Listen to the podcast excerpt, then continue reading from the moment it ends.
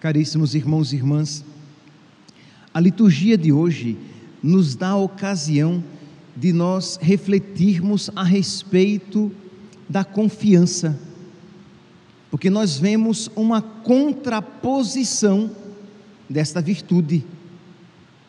Enquanto no, na primeira leitura de hoje nós vemos um exemplo de falta de confiança, um exemplo de falta de fé, no Evangelho nós vemos uma atitude diametralmente oposta.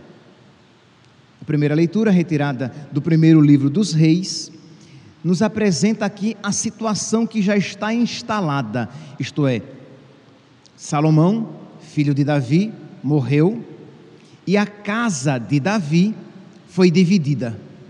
Parte ficou fiel à casa de Davi e parte formou um outro reino. Então nós temos agora dois reinos: o reino de Judá e o reino de Israel. Pois bem, então diz aqui que na casa de Judá estava Roboão e, na, a, e o reino de Judá compreendia o templo de Jerusalém. Então o verdadeiro culto estava na casa de, de Judá, na família de Davi. E o outro reino era tinha como rei Jeroboão. Então os nomes são parecidos. Roboão e Jeroboão. Na, no reino de Roboão de Judá estava o templo de Jerusalém. Pois bem, então Jeroboão ficou pensando: nossa, o templo de Jerusalém está com Roboão. O povo vai acabar indo ao templo, vai acabar seguindo o rei Roboão e eu vou perder o meu domínio, eu vou perder os meus reinos. Então, o que é que Jeroboão faz? Ele cai na idolatria. Diz aqui, versículo 28 ele pensa: se este povo continuar a subir ao templo do Senhor em Jerusalém para oferecer sacrifícios, seu coração se voltará para o seu, para o seu soberano Roboão, rei de Judá, e eles me matarão. Depois de ter refletido bem, o rei fez dois bezerros de ouro, dois ídolos, e disse ao povo: Não subais mais a Jerusalém vocês não vão mais para lá, vocês vão ficar aqui. E eis aqui os deuses que te tiraram do Egito. Mas não foram esses bezerros de ouro feitos por Jeroboão. Esses eram ídolos. E diz então que ele colocou um bezerro em Betel e outro em Dan, isto é, no seu reino, no reino de Israel. Isso foi ocasião de pecado, pois o povo ia em procissão até Dan para adorar um dos bezerros. Jeroboão construiu também templos em lugares altos e designou como sacerdotes homens tirados do povo, não mais da tribo de Levi. Então, Jeroboão, para salvar a sua pele, ele recorreu a todos os meios possíveis e o que é, meus santos, que isso nos ensina? Que existe uma tentação no coração de uma pessoa que sofre, que é cair na idolatria, que é se esquecer de Deus e querer buscar toda e qualquer solução possível. Quem aqui não já ouviu algo semelhante de alguém que começou a passar por uma dificuldade financeira, de saúde, ou outro tipo de dificuldade, dificuldade amorosa, e aí a pessoa que se dizia católica começa aí a espiritismo, cartomante, benzedeiras. Ah, não, ali naquela igreja protestante eu, eu posso receber a cura. E a pessoa então, para alcançar aquela sua segurança, para alcançar aquela entre aspas, graça pretendida, ela está disposta a recorrer até ao diabo. desde que ela alcance aquilo que quer. Percebe, meus santos, que isso não pode agradar a Deus. Não agradou a Deus a atitude de Jeroboão, não agrada a Deus uma atitude motivada por esta falta de confiança, por esta falta de fé, de modo até a virar as costas para Deus para alcançar aquilo que se deseja.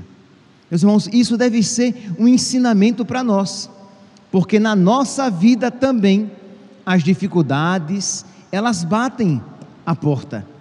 Se eu pedisse aqui, levante a mão, quem já passou por uma grande dificuldade, eu tenho certeza que muitos levantariam a mão.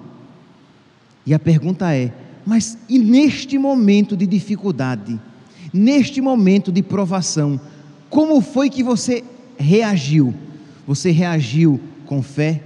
Você dobrou os seus joelhos e disse: Senhor, eu confio em Ti e na Tua misericórdia. Eu espero em Ti e na Tua bondade. Eu creio, Senhor, que tudo está em tuas mãos, porque, meus santos, é fácil dizer que cremos em Deus quando tudo está tranquilo, mas quando, de alguma maneira, tudo se faz treva, quando a luz parece não mais brilhar, ali é o momento de nós, mais do que nunca, renovarmos a nossa confiança e esperança em Deus ele é um Deus providente. Nós refletíamos a respeito disso ontem. Ele é um Deus providente, Ele é um Deus que intervém na história, Ele é um Deus que cuida de nós, Ele não é um Deus relojoeiro que criou o mundo com as suas regras e as suas leis e o deixou à sua própria sorte. Ele criou o mundo e continua cuidando de nós. Eu estarei convosco todos os dias até o fim dos tempos. Pois bem, então a primeira leitura nos apresenta este cenário de descrença, de desconfiança, de falta de fé, enquanto, meus santos, o Evangelho nos apresenta um cenário tão diferente. Diz aqui, né, vocês lembram que Jesus está num território pagão. Lembra lá da, da mulher fenícia que vem pedir a cura da sua filha e aí Jesus diz: Olha, não fica bem eu dar o pão dos filhos aos cachorrinhos. E ela diz: Senhor, mas os cachorrinhos, eles comem as migalhas que caem da, da mesa dos seus donos. Vocês lembram, né? Pois bem, Jesus continua aqui nesta região. E diz então que Jesus, continuando, uma grande multidão o seguia para ouvir a sua palavra. Este povo estava sedento da palavra da vida. Este povo estava sedento da, ver, da verdade que Jesus anunciava. Pois bem, e diz aqui que Jesus já estava há três dias deserto adentro e o povo caminhando e seguindo Jesus. De alguma maneira, até mesmo em, em prejuízo da sua se, segurança, da sua subsistência, porque já não tinham mais o, o que comer. Mas, como, qual foi a antífona do evangelho de hoje? Bonita, vocês não lembram? O homem não vive somente de pão, mas de toda a palavra da boca de Deus. Este povo no deserto este povo aqui, na sua grande maioria pagão, sem perceber, era movido por esta sabedoria, porque, embora não tivesse o pão material, eles tinham o pão da palavra de Deus. Eles tinham a palavra de Deus que lhes enchia o coração, e eles então, com toda a confiança, se entregaram a Deus se entregaram a Jesus, seguindo inclusive no deserto. Lembremos-nos que na Sagrada Escritura o deserto é sempre uma imagem de provação, de dificuldade. E este povo seguindo Jesus no deserto, mesmo sem ter pão. Quem aqui estaria disposto a seguir Jesus no deserto, sem pão, sem faltando-lhe algo neste mundo, não faltando a graça de Deus, não faltando o auxílio interior, não faltando a graça que nos mantém de pé, mas às vezes sim, faltando coisas que até mesmo se apresentam como necessárias, como importantes. Quem aqui estaria disposto? Não responda rápido, meu santo. Não responda rapidamente.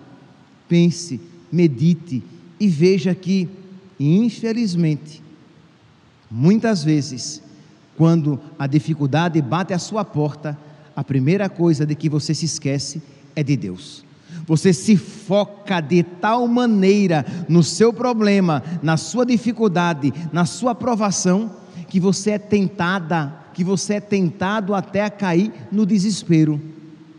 E diz aqui que este povo seguia Jesus.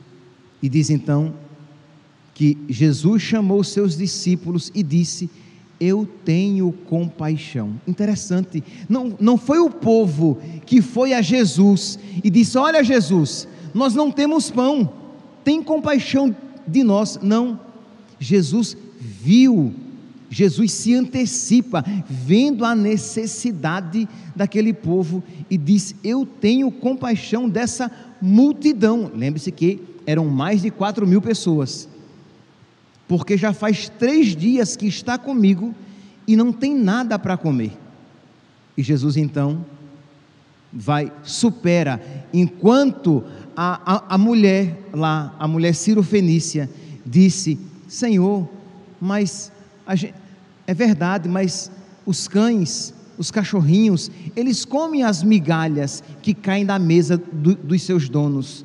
Jesus aqui, ele dá muito mais do que migalhas porque ao multiplicar o pão e o peixe, diz aqui que eles recolheram, eles, versículo 8, Marcos, capítulo 8, versículo 8, eles comeram e ficaram satisfeitos, eles não comeram migalhas. A grande maioria aqui, pagã, porque nós estamos em território pagão. Eles comeram e ficaram satisfeitos e recolheram sete cestos com pedaços que sobraram. Eles comeram muito, eles ficaram satisfeitos e ainda sobrou bastante. E eram quatro mil, mais ou menos, ali presentes. E só então Jesus os despediu. Meus irmãos, na Sagrada Escritura, toda a multiplicação dos pães é sempre uma prefiguração da Eucaristia. Isto é, aquela multiplicação dos pães lá no, no deserto, aqui já é a segunda multiplicação dos pães.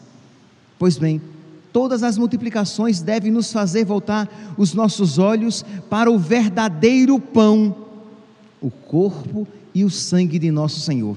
E assim como nosso Senhor manifestou o seu cuidado, a sua atenção, o seu carinho para com aquele povo, o Senhor manifesta o seu cuidado, a sua atenção e o seu carinho para nós.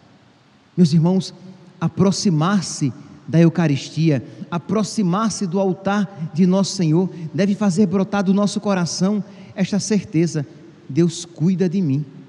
Quando Deus multiplicou os pães, ele pensava na Eucaristia. Quando Deus alimentava fisicamente aqueles pagãos, ele se recordava de nós, que temos origem pagã. Nós não temos aqui linhagem judaica. Nós não somos do povo de Israel. Nós somos de origem pagã.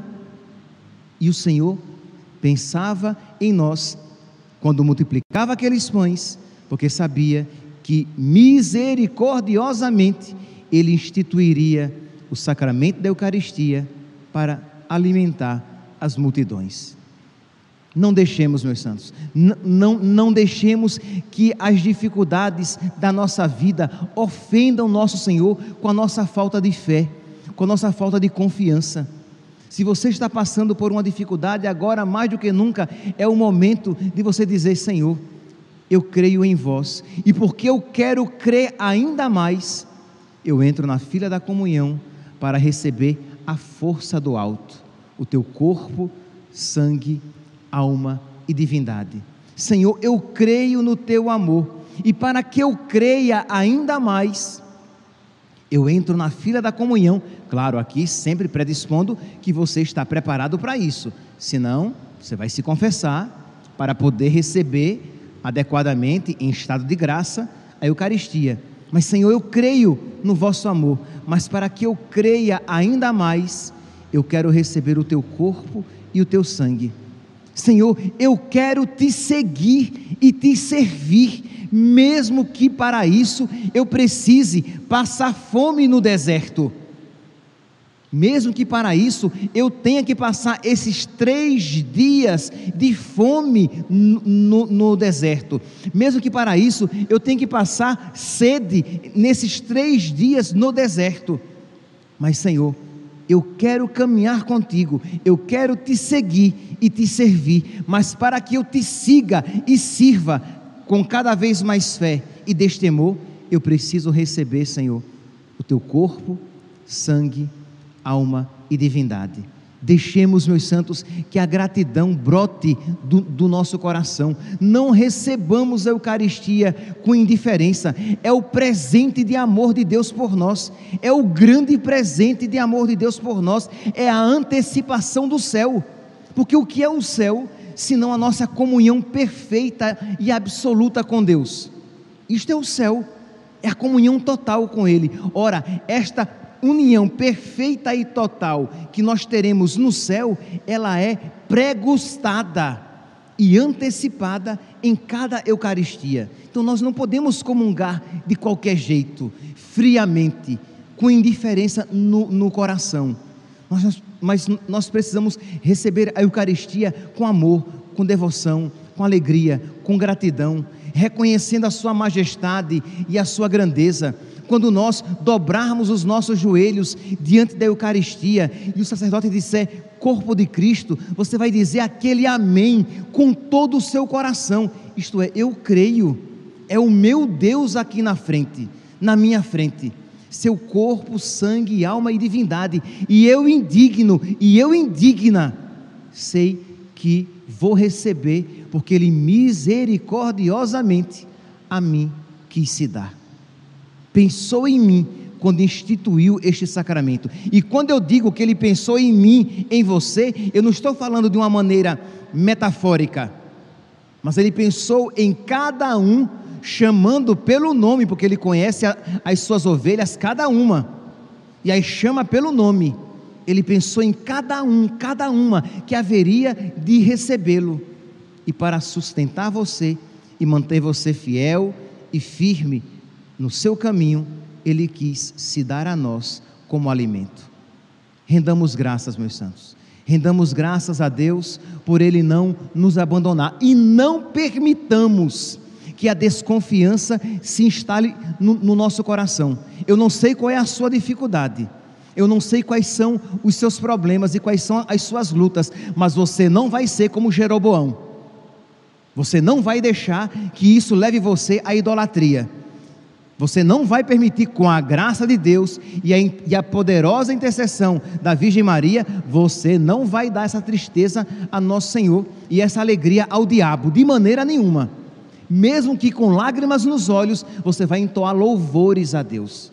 E dizer: Senhor, eterna é a tua misericórdia, eterno é o teu amor. O Senhor é muito bom para conosco, sua ternura abraça toda criatura.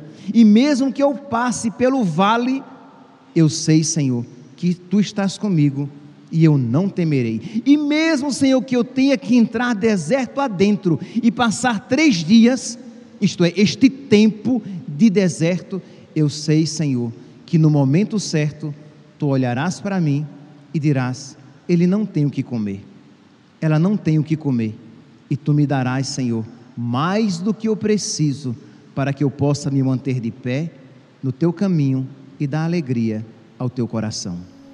Que hoje, meus santos, ouvindo esta palavra, entremos na fila da comunhão de uma maneira diferente, dando muita alegria ao coração de Jesus e da Virgem Santíssima.